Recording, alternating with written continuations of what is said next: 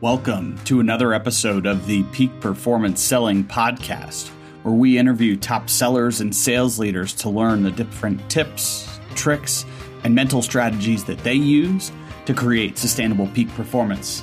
Let's get rolling.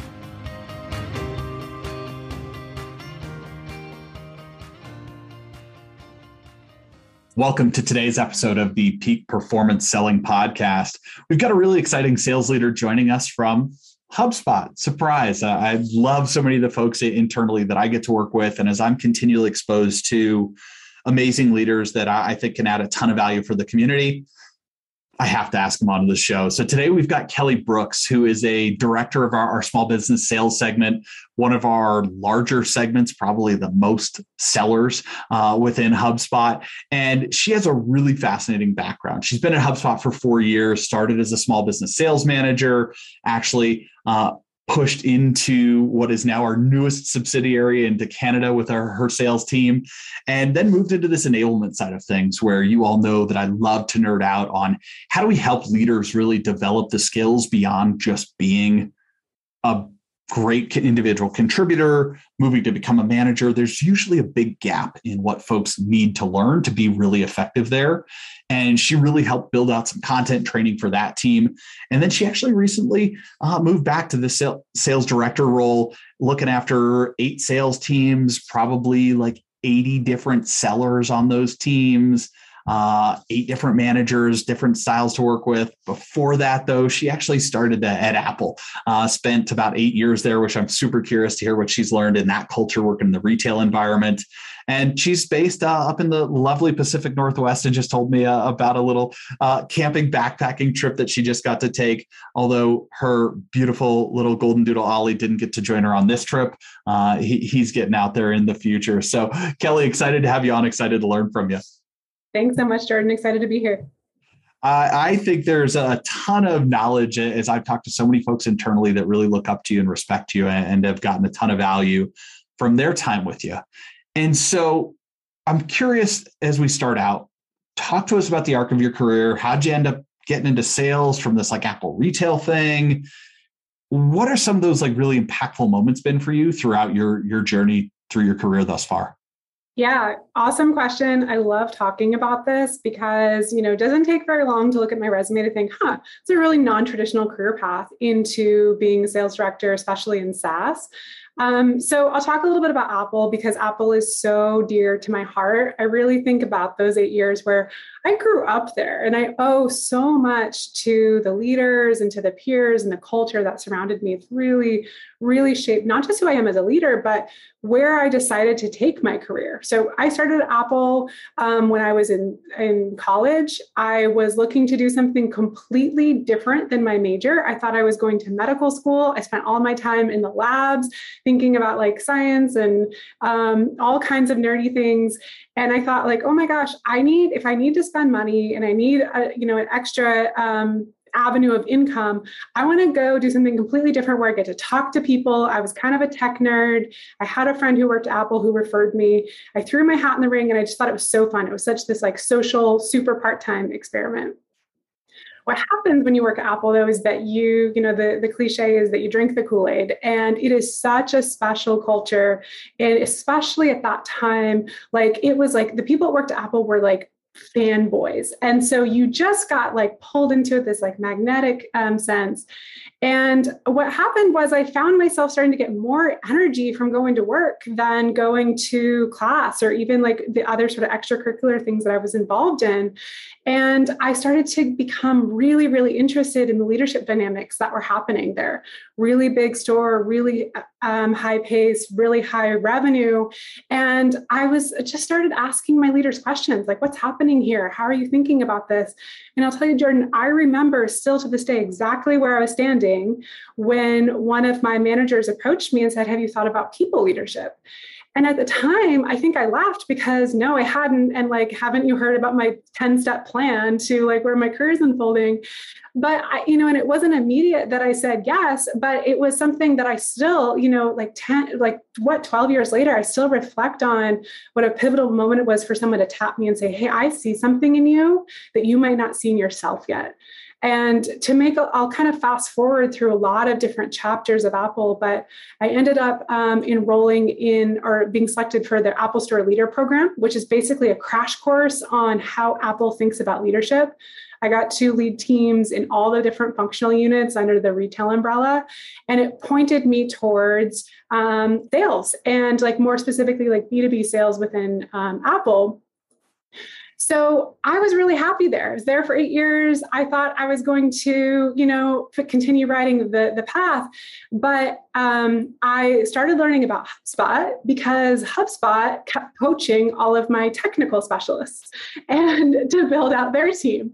And so it was kind of this like, oh, I hate HubSpot.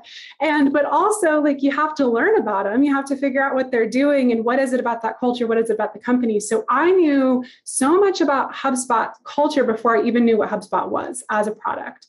Um, and I actually had been helping a friend job search at some point. I was not in any way thinking about leaving Apple. I was helping this person job search, and I'd come across a job posting for the S B uh, sales manager role. And I thought, huh, here's this, here's this gosh darn HubSpot again. And this role sounds kind of interesting. To be honest, I don't even know if I completely understood what the role entailed, but I just thought, I'm going to throw my hat in the ring and I'm going to have a conversation. I talked to, I think I've counted like twenty different people over the course of my um, HubSpot interview process. I was one of the very, very, very few external sales manager hires ever. And I came from a pretty non-traditional um, background. But what that experience taught me was that I did have something that they were interested in, which was people leadership experience, change management experience. And I got to feel some of that, like coming back towards me, the energy and the passion all of these people had for like where HubSpot was, where HubSpot was going. And what I was most excited about was this was going to be an opportunity to lead a team shoulder to shoulder, but also to have a seat at the table in driving where are we going and really bringing in, like bringing those two things closer together, which an organization like Apple are very far apart, rightfully so, based off of the scale. So I jumped in. Um, you know, the cliche at HubSpot, as you know, Jordan, is like drinking out of the fire hose. Boy, it was that. And then some, you know, coming in, I'd never sold software. I was new to, too new to the industry. Um, but what I learned, and someone gave me this advice, I wish I could remember who, so I could give them credit, but someone told me very early on, like, Kelly, you just have to be an inch in front of them. That's it. Like, you just have to be an inch in front of your reps. And so I worked my absolute tail off, especially that first year of just like learning, absorbing, figuring out who's the who. And I'm really proud of the way that it came together. And, um, you know, it's been, it's been quite a ride, and it's kind of crazy to think about like, oh, now I'm, you know, in the position where I would have been my boss when I came on, because who, who even knew if I was going to make it another day at that point. Um, but yeah, really, really excited that I made the jump, and obviously like huge thanks to all the folks who bet on me and, you know, and helped me get here. And it's so cool to hear that that never would have happened without that first person saying, hey, have you thought about people leadership? Yeah. And something that you never saw for yourself, because I think there are so many opportunities there for folks to get lost in their own vision of where they're at or where they think they're going to go. And you never know where that one comment may totally send you on a completely different path that you've been able to kick complete butt in and add so much value for other people. And I wouldn't be shocked if maybe you even had that same conversation with somebody else along the Absolutely. Way. I think about that all of the time of like, how am I holding a mirror up for other people in a way that's been so impactful? And I'll say like, you know, I've spent a lot of time reflecting on this experience, but it's still driving me and it still shows up. Like, I didn't act, I wasn't necessarily seeking the sales director role when it came up either. And that was someone tapping me on the shoulder and saying, hey, have you thought about this? And it was this sort of like moment of, why haven't I? And I think it really does come down to, you know, maybe it's, it's, it's subconscious, not an active thing, but like putting a ceiling on your own head, or, you know, like confining yourself to like, this is who I am, not this is who I could be. And that's something that I learned, but am continuing to learn. I want to be really clear about, um, but definitely try to pay forward in my leadership. I, I love so much of what you're saying on this thought of like, well, who could I be versus just who I am right now? Oof, that, that is meaty. And I think a lot of us don't spend enough time thinking about that. You, you said a couple things earlier that I want to ask about fifteen questions. I'm going to go with one for now, though.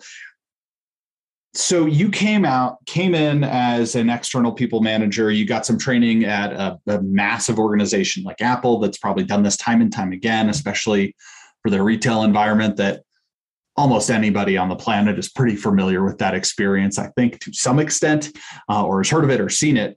And then coming to HubSpot, where I think we traditionally, as an accelerating scale-up company, you know, historically, I saw at least us promoting most folks into their first management position ever. What do you think most first-time managers get wrong? Or maybe what are some of the learnings that you took from an organization like Apple to really help folks succeed early on in their people leadership roles? Yeah, it's such a good question. And there's probably a lot there.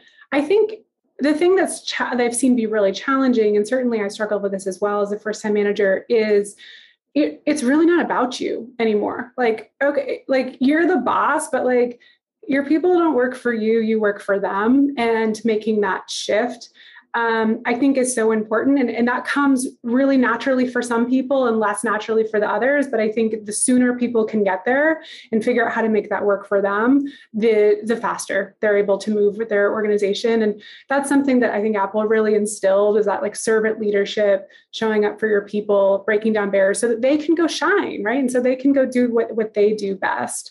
Um, I would say that that was probably the biggest one.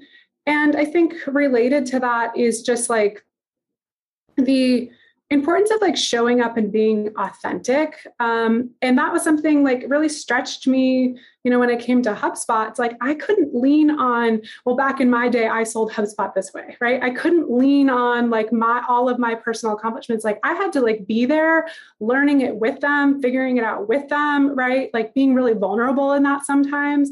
And I think in the long run, like, short run, did that frustrate me? And probably some of my reps were there like, I just wish you knew the answer. Yeah, probably. But I think in the long run, it helped us all grow better. At least I like to think so. Um, you know, so it's all part of the journey.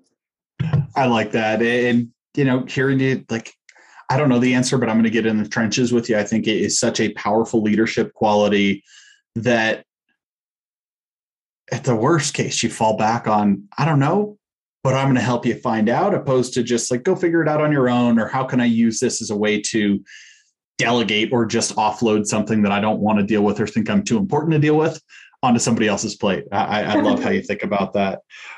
I'm curious, like what, what was different for you watching and leading folks in this like face-to-face retail environment? Although maybe I heard you say B to B, so maybe you worked uh, with some of the, the companies uh, as opposed to like actually in the store all the time, but like, what do you see as the differences or similarities between leading and selling in those environments? Hmm. I would say it's more similar than not, right? Like the, the, the difference in the retail environment is you open up the doors and people either come through them or they don't, right? And then it's so it's it's a very it's very reactive by nature, and you're essentially looking at this like pool, and you're figuring out like, how do I extract as much revenue from the this like set pool, obviously in a way that's on brand and, and meets the customer experience, et cetera. So you're a little bit more confined. Whereas with like, you know, in in our world in SaaS sales, it's you go out and hunt, right? And you pull those people to the table. And so even though I think a lot of our sellers would define parts of that role as reactive, like it really is more proactive in nature. And like you decide decide the scope, and you get to strategize around like, you know, extracting revenue from them. So I'm very interested in that. Like I like tinkering with like different like slicing and dicing and like, what can we do to push a little here? What are you doing that I can do? So I'm really energized by it. So similar, but I would say that that's the difference.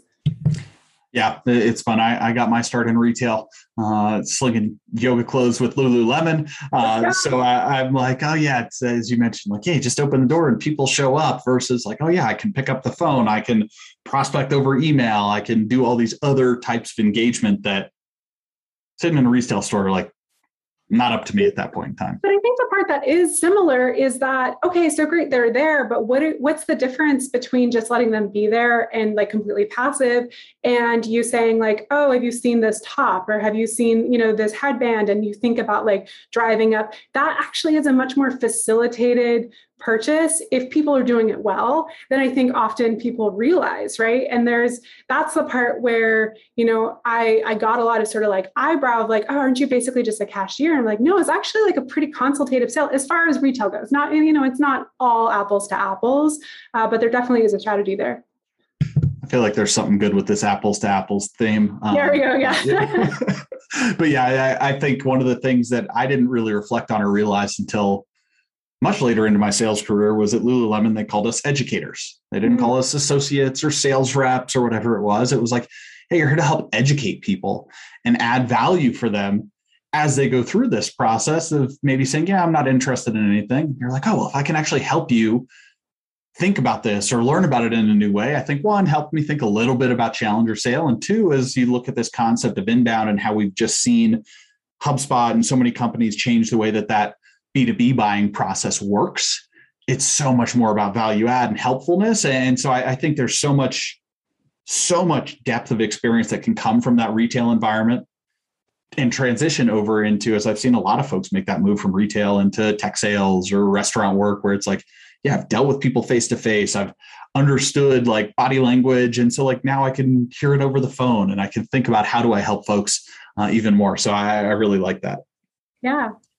I'm curious to hear a little bit about the mental game that you play. How do, how do you set yourself up for success?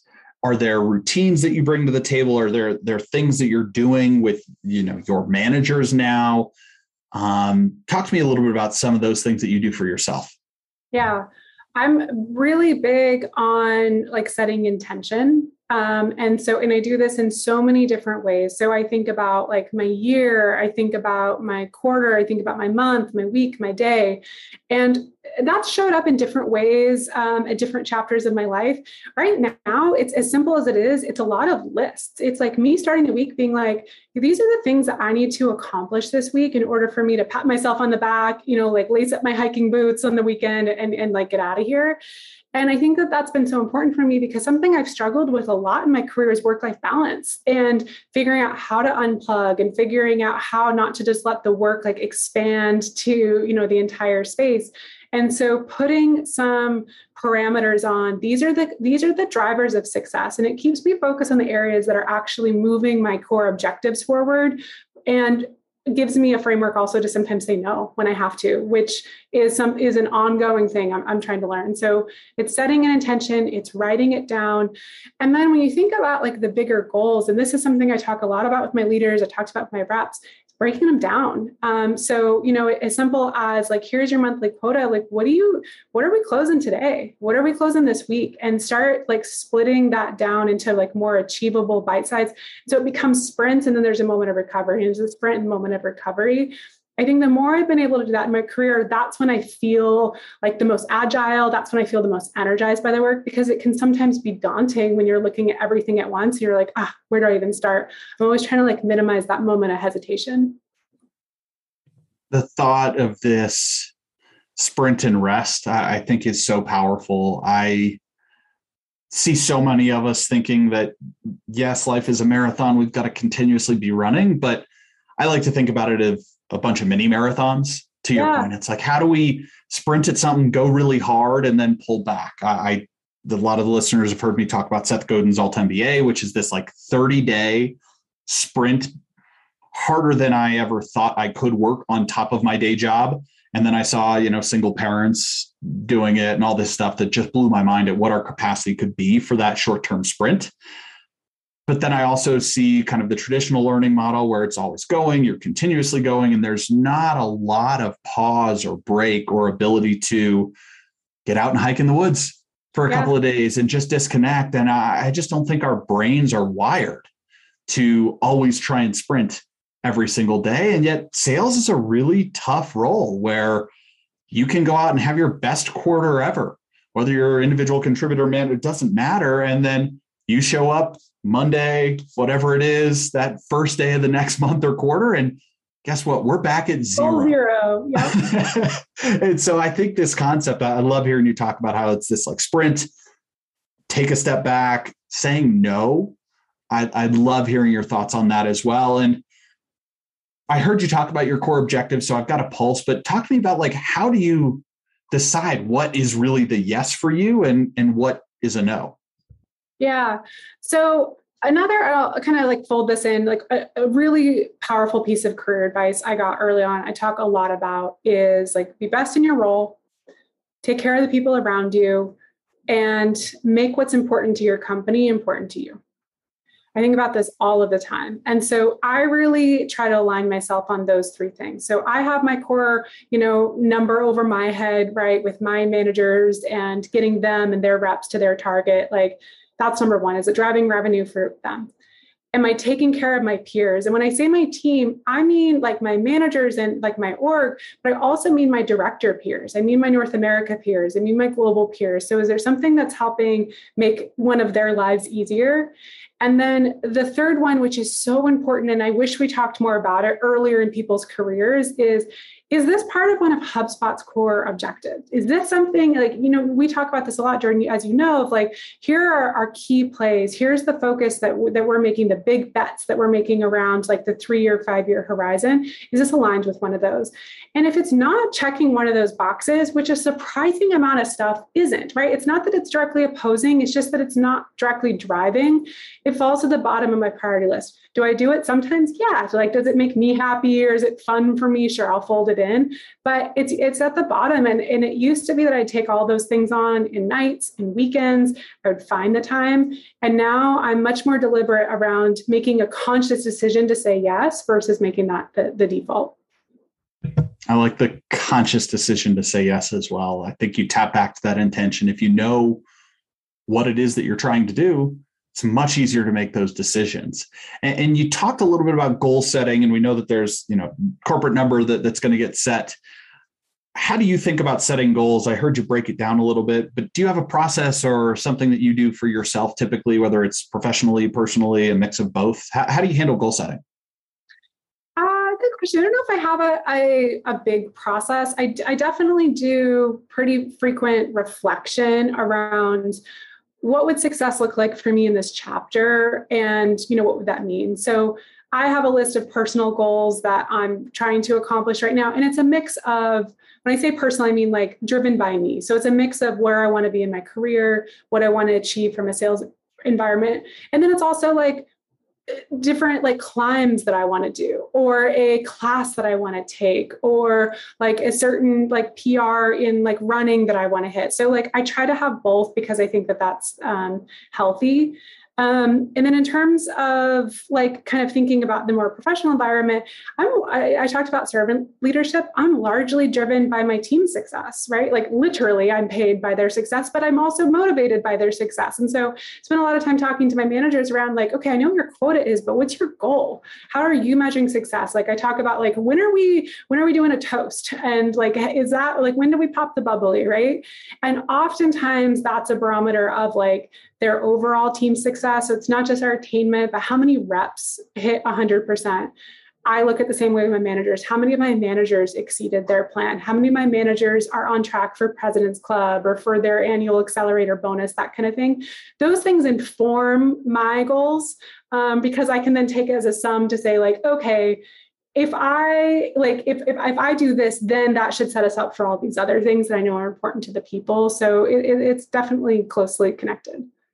That's great goal alignment. Uh, I think that makes sense, especially leading with the servant leadership mindset of like, great, if I can help them get where they need to go, that ideally all, all rolls up to, to me feeling successful and like I, I'm doing uh, the job that I want to or need to be doing for myself.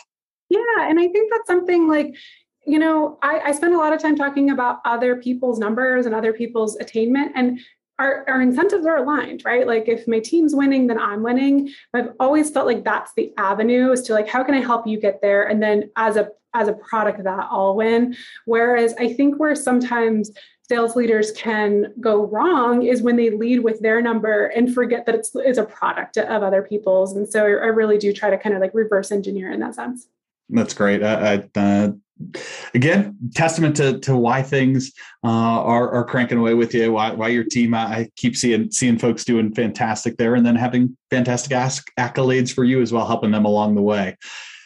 So, something that I, I've been curious to ask you about is you, you spent a little while in this role and, and you can define it better than I can. But essentially, my understanding is trying to help our managers upskill and mm. be more prepared for their role or be more effective in their role.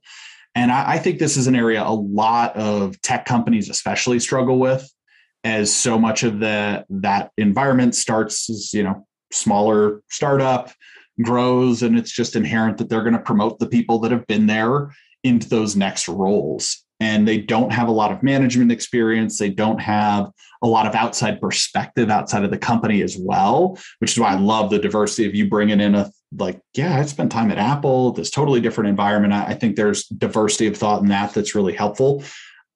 What did you, what did you want to be those key drivers that you taught to the leaders, or, or what did you see were maybe the gaps that a lot of folks missed moving into that management role, and where did you see opportunity to help train and develop? Yeah, I mean, that that role, it evolved a lot in the couple of years that I was in it. It's continuing to evolve because, I, as you say, like, I think people are starting to recognize the need and maybe can't quite put their finger on it. So like, there's something there that we need to invest in. So, so we're largely still figuring it out. But the thesis is that if we invest in our leaders, then they invest in their people, right? Like, the better your frontline leaders are, the, the better your sellers are.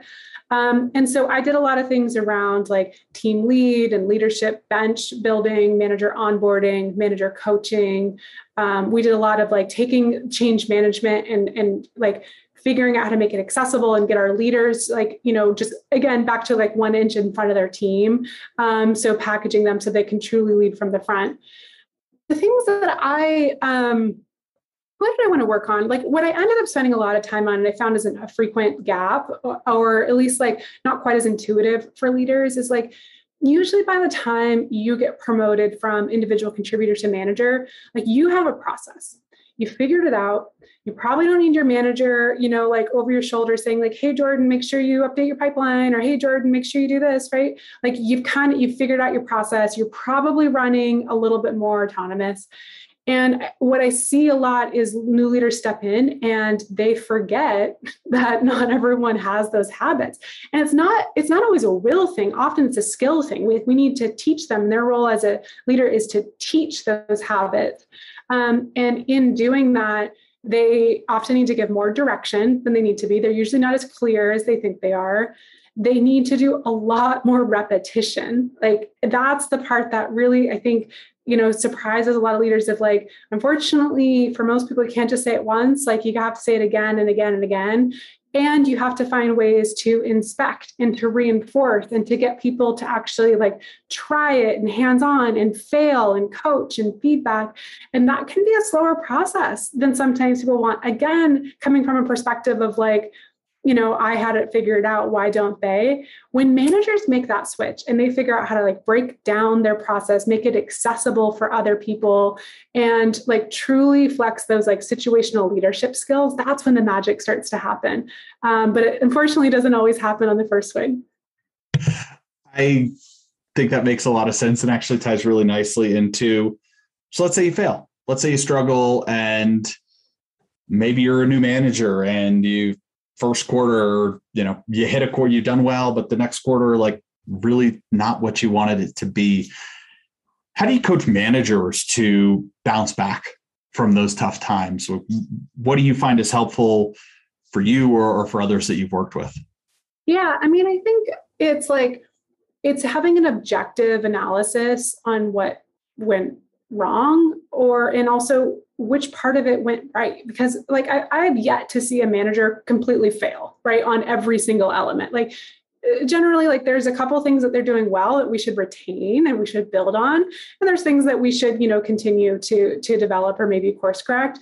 And so I think having that objective analysis, it's like, let's say, let's like own what, you know, we can control and what we can and should do differently. But let's also make sure that we're reflecting on what we are bringing to the table. That's the first part. And I think with that, and like, I have definitely worked through this. I continue to work through this. I, I see this with so many leaders, especially women, is that like noting that like who you are is more than what you do or more than what your number is, right, on the reporting. And so I've had moments where in my own like and it could be a small Jordan, is like, I feel like I said a dumb thing in a meeting that literally probably no one else like even noticed, but like, of course I'm going to think about for five years. And then like, I log off of the Zoom and I'm like, oh my God, I'm the worst at my job and I'm probably going to get fired tomorrow. I'm like, whoa, like, let me just like pull out of that moment to like talk about objectively what just happened and like ground myself in what I know is fact and reality. And, and it goes back to that, like taking the bigger goal and breaking it down. So like, okay, I had a bummer quarter.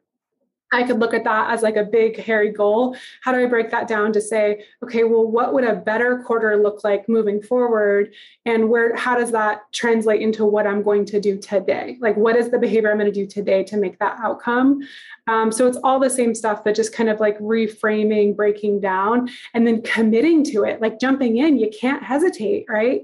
You have to say, like, if there is something that you, you have to change, like sometimes that's going to be uncomfortable.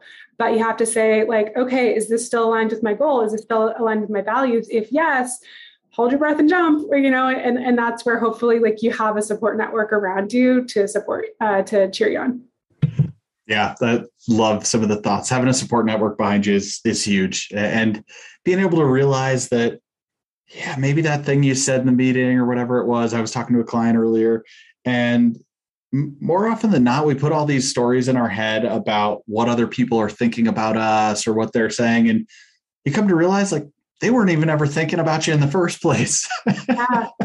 Yeah. It, I, I think there's a lot of power in this. Like, one, it's okay. I screwed up. And like, two, how do we break this down? I, I really like this thought of like, how do we now look at what does success now look like today? Because it's really easy to get lost in this like deep, deep, deep analysis that goes on for so long. That's my, one of my challenges of many, yeah.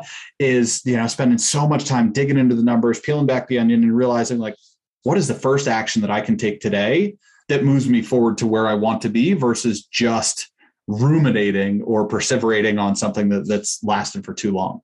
And oftentimes it's right in front of you. Oftentimes it's the basics, right? Like not always, but often it's like, it's the volume, or it's like the sales foundation qualification, right? Or like, it's like, it's these things that we all know, but if you're really honest with yourself, right? Like sometimes you need a check back to reality of like, Um, you know, and I see that a lot with struggling reps, managers. Certainly I've done this myself. Things aren't going well. I'm looking around to be like, what am I missing? What's the new play? What's the new strategy? What's the new flashy thing? And not, that's not to say anything negative against innovation, right? And creativity, like that's so important in moving us forward. But a really, really, really big part of sales is doing the same thing again and again and again, and getting just like a little bit better at it every time. And I think like acknowledging that actually helps a lot in those moments of struggle. It's funny as you mentioned that, as I'm like, oh, wait, I just did that not that long ago. And I'm like, well, let me reach out to ten different people and spend all this time. And like every one of them came back and they were like, not doing anything game changing right here. Yeah. Focusing on the fundamentals. And then once you get that, it's like, okay, now maybe a test. How do you, somebody that, that's worked from this kind of learning development mindset, this enablement mindset, um, how do you help folks adopt a new thing or do something new as a sales leader or a sales uh, rep? Hmm. I don't know. Let me know when you figure it out. Um, you know, I, I think it comes back to, so I'm a, this isn't, this, I'm going to like answer your question a little bit indirectly. Like I'm a big frameworks person. Like I think in frameworks, I boil things down into frameworks, and it's not like any like big catchy buzzy thing, but it's like, if I had to take this initiative, here are the three pillars that it is. And under each of those things, there's a couple of bullet points. But I, the reason I think that that's so important, it's related to change management, is that oftentimes like resistance to change, it comes from lack of understanding, or from sometimes like overestimating the amount that is changing. And so I think that creating, you know, taking the change and creating clarity in what is changing, and just as importantly, what isn't changing, um, is really important for people. And, and I try to communicate that very clearly through frameworks that are like bullet points that are digestible. And then I think in that, it's like helping people like I, I'm pretty real with my, with my leaders. Like I'll be on message, like I'm with the company's priorities, but like, if I think something is like, you know, it's like, so, so like, I'll let them know my own journey in it to be like, that's how I originally responded. Here's how I got where I am today. And I think that that's like, that's a version of disagree and commit, but I find that that's a more authentic one to say, like, here's the journey and how I actually got to the commit part rather than just kind of like muscling your way through it. Because people see through that, right? And basically what I want to do, and I don't always succeed in this, but like, if there's resistance to change, I want to be part of the conversation. And rather than have the conversation happen around me, um, I at least want to be at the, the, the conversation. Doesn't mean that we're always going to concede. It doesn't mean that we're always going to change course, but I want to know what's happening because, you know, sometimes in that you can, you can understand that like the, the group that you're being asked to change doesn't understand. And that there's a, there's a like communication and, you know, an, an education um, part of it, but sometimes you're wrong, right? Sometimes you have missed something and something like sometimes the feedback is legitimate, right? And like, if anyone's going to like find what's broken in the system, it's salespeople. And so like, I want to know what they think is broken and is that true? And should we respond to it? So that's why I think it's so important to like figure out how you feel about it, be part of the conversation, be authentic. And also like if things are objectively crummy, like if a change is negatively impacting someone, I think it's okay to acknowledge that. Doesn't mean that we're going to dwell in it, right? But like, I'm not going to like immediately start going like, oh no, Jordan, this is good. If like, I just like kicked your puppy, right? Like we have to like acknowledge that like, there is something that I'm like being taken away or there is something that like is a loss for you. And then say like, okay, we sit there. Huh, and now how are we going to move forward? Um, but I think again, that's part of that like servant leadership, authentic leadership, and like helping people understand that like you really, you would, you do listen to them. And at the end of the day, you do have their backs. That's great. There, there's so much wonderful juice inside of that one because, oh man, not all change is going to be perfect for every individual in an organization. And no.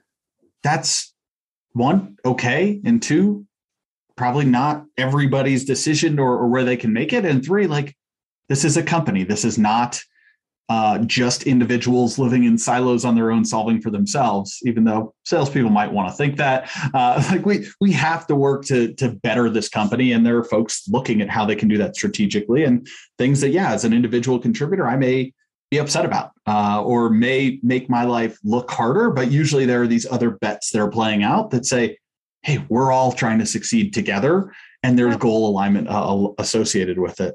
Um, Term, uh, short-term play, right? And back to like aligning yourself with the company's priorities. It's like as leaders, sometimes we have to be okay that change can be uncomfortable. We have to like check, gut check, right? Does it still align with our values? Is it still aligned with like the overall arch? But sometimes the short-term is uncomfortable. Hopefully we all believe in the long-term, right? And in, I think in that your best comp plans are aligned to it in terms of like equity and sort of like career progression and investments back. And so it might not look, show up in your, in your commission paycheck, you know, this month, but it will over, over the long run, you know, a more exaggerated sense. I, I think there's, uh, yeah, I think if we can all have a little bit more of a infinite view on, on our careers, how we operate, it can help reduce some of the stress, the burnout, the all these things that we run into, even though, yes, we do have a number we got to hit and we've got to hit it every single month, uh, day in, day out to get to the long-term vision. Yeah. A couple rapid fire questions for you as we wrap up here. What is, you probably already said this, but what's your favorite quality in leaders that you've worked with that you look up to? Um, hmm. I think that it's, it's the human element, which I've touched on a lot. And it mean, what I mean by that is like, just bringing your whole self to the role. Um, like, just because when you have like a, a manager title, director title, whatever, like you don't just all of a sudden like become a different, like you're not all of a sudden like on a different planet, right? Like you have all the same like anxieties, insecurities, like wins, excitement, like the highs, the lows, like all of those things, like you're still participating in the human experience, like, you know, whether you want to admit it or not. And I think that people who show up in that sense and include other people in that sense is, um, It, it, to me is really inspiring. It's always made the job seem more accessible. It's almost, it's always made me feel like I can be more of my authentic self. Um, and so I think people who like have that human touch on it and use that as a way to connect with people and, and to inspire them have always been my favorite leaders. Awesome. Last couple quick ones. Any advice to women? You talked to, about being a woman, some of the, the challenges you run into. Any advice to women breaking into sales leadership? Do it. Raise your hands. I truly like, I think, you know, I talked a little bit about holding a mirror up and like seeing something in your, you know, in yourself, right? Like, I think raise your hand, ask people, put yourself out there, um, and, and believe in yourself, like believe in your leadership platform, believe that it has value and, and, and don't apologize for that. Um, I would love to see more, you know, like female aspiring leaders on my calendar. I would love to talk to them more about their goals, because you don't, I think sometimes women in particular wait until, and there's, there's lots of stats and whatnot about this. Like they wait until they're like a hundred percent qualified, or they wait till they're overqualified to raise their, their hand. And it's like, okay, appreciate the humility there, but start the conversation sooner. I don't care if you're not ready today. I want to be part of the journey and, and helping you get there. Um, so just don't be afraid to get started, I, I think is my advice. Do you like winning or dislike losing more? Wow. Ooh, I love winning. Uh, I love winning. And here I, I'll answer in kind of an inverted way, because for me, like losing, or when I think about the losses I've had, there are opportunities to learn, there are opportunities to like galvanize and like come back swinging.